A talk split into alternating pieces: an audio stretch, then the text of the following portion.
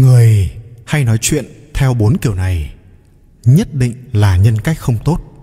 Chúng ta không nên chơi quá thân. Thứ chúng ta phải xem xét trước khi muốn kết giao với ai đó chính là nhân cách. Chỉ những người có phẩm chất, nhân cách tốt mới đáng để kết giao và tin tưởng. Kết giao với những người nhân cách không tốt thì kết quả sau này sẽ chỉ là những rắc rối, vô tận. Muốn biết nhân cách của một người có tốt hay không, chúng ta có thể phán đoán qua cách nói chuyện của họ. Một người hay nói chuyện theo bốn kiểu sau đây. Nhân cách nhất định không tốt. Những người như vậy, tốt nhất tránh được bao xa thì hãy tránh. Thứ nhất, thích dẫm lên nỗi đau của người khác. Con người với nhau thường được kết nối bằng lời nói. Người khéo léo nói chuyện luôn chừng mực. Người thô lỗ thế nào cũng nói. Một người biết cách nói chuyện nhất định sẽ để ý đến cảm xúc của người khác. Khi người khác thất vọng, họ sẽ nói điều gì đó để an ủi, tuyệt đối không nhắc tới chuyện vui của mình. Khi người khác buồn, họ sẽ kiên nhẫn lắng nghe. Trong thực tế, luôn có những người thích khoe khoang. Bất kể làm gì, họ đều luôn muốn tỏ ra mình hơn người khác. Có thể nói, người như vậy ở bên cạnh bạn chỉ là muốn lợi dụng bạn, chứ không hề muốn đối xử thật lòng với bạn. Chỉ những người tử tế từ bên trong thì khi nói chuyện mới để ý tới cảm xúc của người khác. Đây cũng là biểu hiện của người có chỉ số thông minh cảm xúc cao. Hai nói chuyện, không có lương tâm, thế nào cũng nói. Lương tâm là đạo đức căn bản của con người. Khi một người nói chuyện mà trong câu nói của họ không tồn tại thứ đạo đức căn bản này, có thể nói họ là người thờ ơ, lạnh lùng. Tôi nhớ cách đây nhiều năm, khi những người bạn đang ngồi uống nước trò chuyện, nghe về áp lực khiến một học sinh tự tử, một người bạn đã nói rằng tự tử là tốt. Nhiều người như thế, áp lực cạnh tranh lớn. Bớt đi một người, bớt đi một phần áp lực. Ngay khi anh ta nói như vậy, những người còn lại trong chúng tôi không còn gì để nói. Khi tất cả mọi người đang cảm thấy đau buồn, thương xót, thì sự thờ ơ và lạnh nhạt của cậu bạn đã cho chúng ta thấy thế nào là ích kỷ. Ở cùng những người như vậy đừng bao giờ trông cậy rằng họ sẽ giúp bạn. Bởi vì mặt xấu xa của họ lớn hơn lương tâm của họ rất nhiều. Một người có lương tâm sẽ không bao giờ nói ra những lời độc ác như vậy. Ba, nói lời không giữ lấy lời. Nhất ngôn cầu đỉnh mới là biểu hiện của người quân tử. Một người luôn hứa này hứa nọ, nhưng cuối cùng lại chẳng bao giờ làm được. Suy cho cùng, không phải là người đáng tin cậy. Bởi họ chỉ là đang muốn định bạn, chứ không hề muốn thực sự giúp đỡ bạn. Cho dù bạn có giỏi tới đâu, nhưng nếu nói lời không giữ lời và còn làm ảnh hưởng đến người khác, thì bạn hoàn toàn không là gì trong xã hội này cả. 4. Nói xấu sau lưng người khác. Có một kiểu người khẩu Phật tâm xà. Bề ngoài trông có vẻ là một tri thức Một người rất dịu dàng, dễ gần Nhưng lại thích nói xấu sau lưng người khác. Kiểu người hai mặt này là kiểu người khiến người khác khó chịu nhất. Họ là điển hình của kiểu người tâm cơ thích lợi dụng chia rẽ người khác. Còn mình thì làm ngư ông đắc lợi loại người này tuyệt đối không được kết giao, bởi người chịu thiệt thòi sẽ chỉ là bạn. Bạn sẽ không bao giờ biết được họ khi nào thì sẽ đâm sau lưng bạn. Thay vào đó, hãy học cách phản kích một cách thích đáng, để họ biết rằng bạn không phải là người dễ bị bắt nạt. Nói chung, xã giao là một môn nghệ thuật. Kết bạn với những người đồng chí hướng, nhân cách tốt, cuộc sống sẽ thuận lợi nhưng kết bạn nhầm người sẽ chỉ khiến bạn rước họa vào thân. Đối với những người như vậy, cách tốt nhất là cho họ thấy bạn không phải là một người dễ động vào và sau đó là tránh càng xa càng tốt.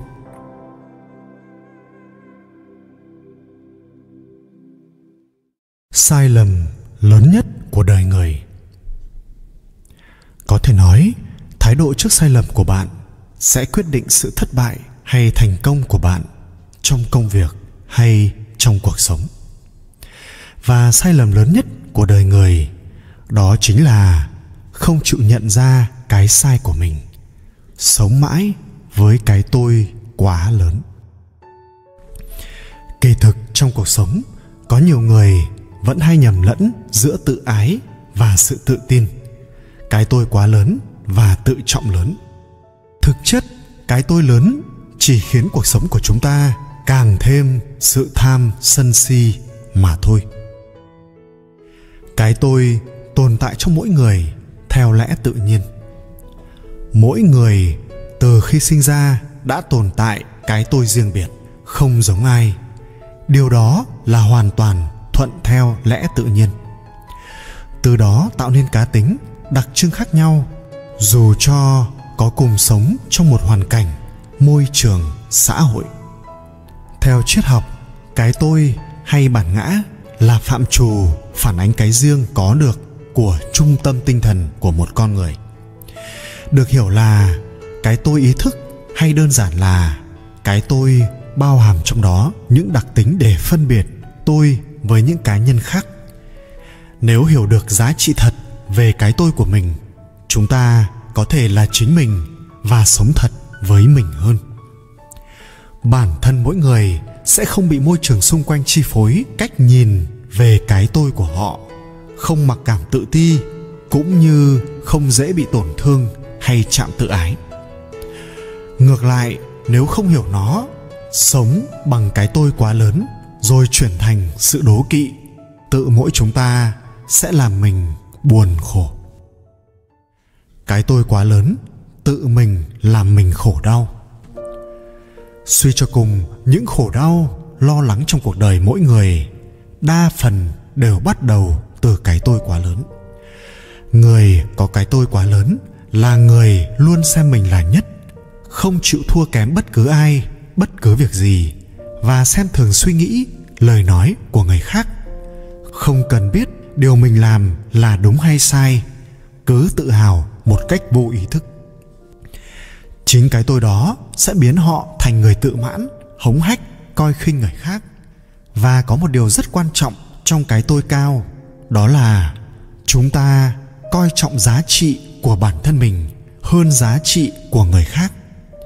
Bạn nghĩ rằng khi bạn ăn mặc lịch sự, bước vào những nhà hàng sang trọng, làm việc trong một công ty danh tiếng, chuyên nghiệp, là bạn đã hơn một người làm công việc chân tay, bốc vác ở vỉa hè.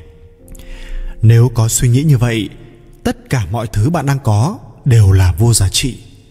Bởi mỗi người ở cuộc sống này đều có một vị trí để sống. Vị trí nào cũng cần thiết, quan trọng và có giá trị riêng. Cái tôi của chúng ta có thể được kiểm soát. Đừng tin vào bất cứ gì bạn suy nghĩ hãy nhớ rằng, những cảm nhận của bạn về chính bạn và về thế giới thường được tựa vào cách thức rất hẹp hòi và vị kỷ của bản thân. Vậy nên, hãy luôn tự nhắc nhở bản thân mình rằng, không phải lúc nào mình cũng nghĩ đúng về mình và về thế giới bên ngoài. Bởi vì chúng ta có cái tôi, nên chúng ta có thể quyết định làm nhiều điều để cái tôi thôi không bao phủ quyền lực độc tài của nó lên cuộc đời của chúng ta. Hãy làm sao để cái tôi làm việc cho chúng ta hơn là chống lại chúng ta. Đừng tìm cách bảo vệ cái tôi. Khi thất bại, đừng chửi mắng mình. Khi người khác thất bại, đặc biệt người thân, thì đừng công kích họ. Đừng mất thì giờ và sức lực đi bảo vệ hình ảnh của cái tôi của mình. Khi bạn cảm thấy mình có vẻ muốn bảo vệ cái tôi dữ quá thì bạn hãy nhớ rằng, các hăm dọa cho cái tôi này thường không có thật. Ta hãy tập trung giải quyết các tình huống cụ thể bên ngoài thì tốt hơn. Đừng nuôi dưỡng cái tôi. Thực ra, nếu bạn có vẽ ra mục tiêu của đời mình là gì cũng được. Nhưng coi chừng kiểu cố gắng như thế, cố gắng để biến tướng cuộc đời của bạn theo ý mình chỉ làm cho cái tôi của bạn thêm lớn hơn mà thôi. Cứ mãi chạy theo mục tiêu đích nhắm trong cuộc đời, có thể sẽ làm bạn thấy mục tiêu của cuộc đời mình là phải hoàn tất cái gì đó trong tương lai, khiến bạn quên mất là cuộc đời duy nhất mà bạn đang có chính là cuộc đời của bạn vào ngay lúc này, chứ không phải là của quá khứ và tương lai. Hãy nắm bắt hiện tại. Tập bớt nói chuyện với trí não sống ở đời, hãy làm sao để tâm trí ta được thanh thản? Chỉ nghĩ về mình, khi nào cần giải quyết cái gì đó có tính thực tiễn của cuộc sống mà thôi. Thiền được xem là phương pháp tốt nhất, giúp bạn sẽ bình thản, chú ý và bằng lòng hơn với hiện tại.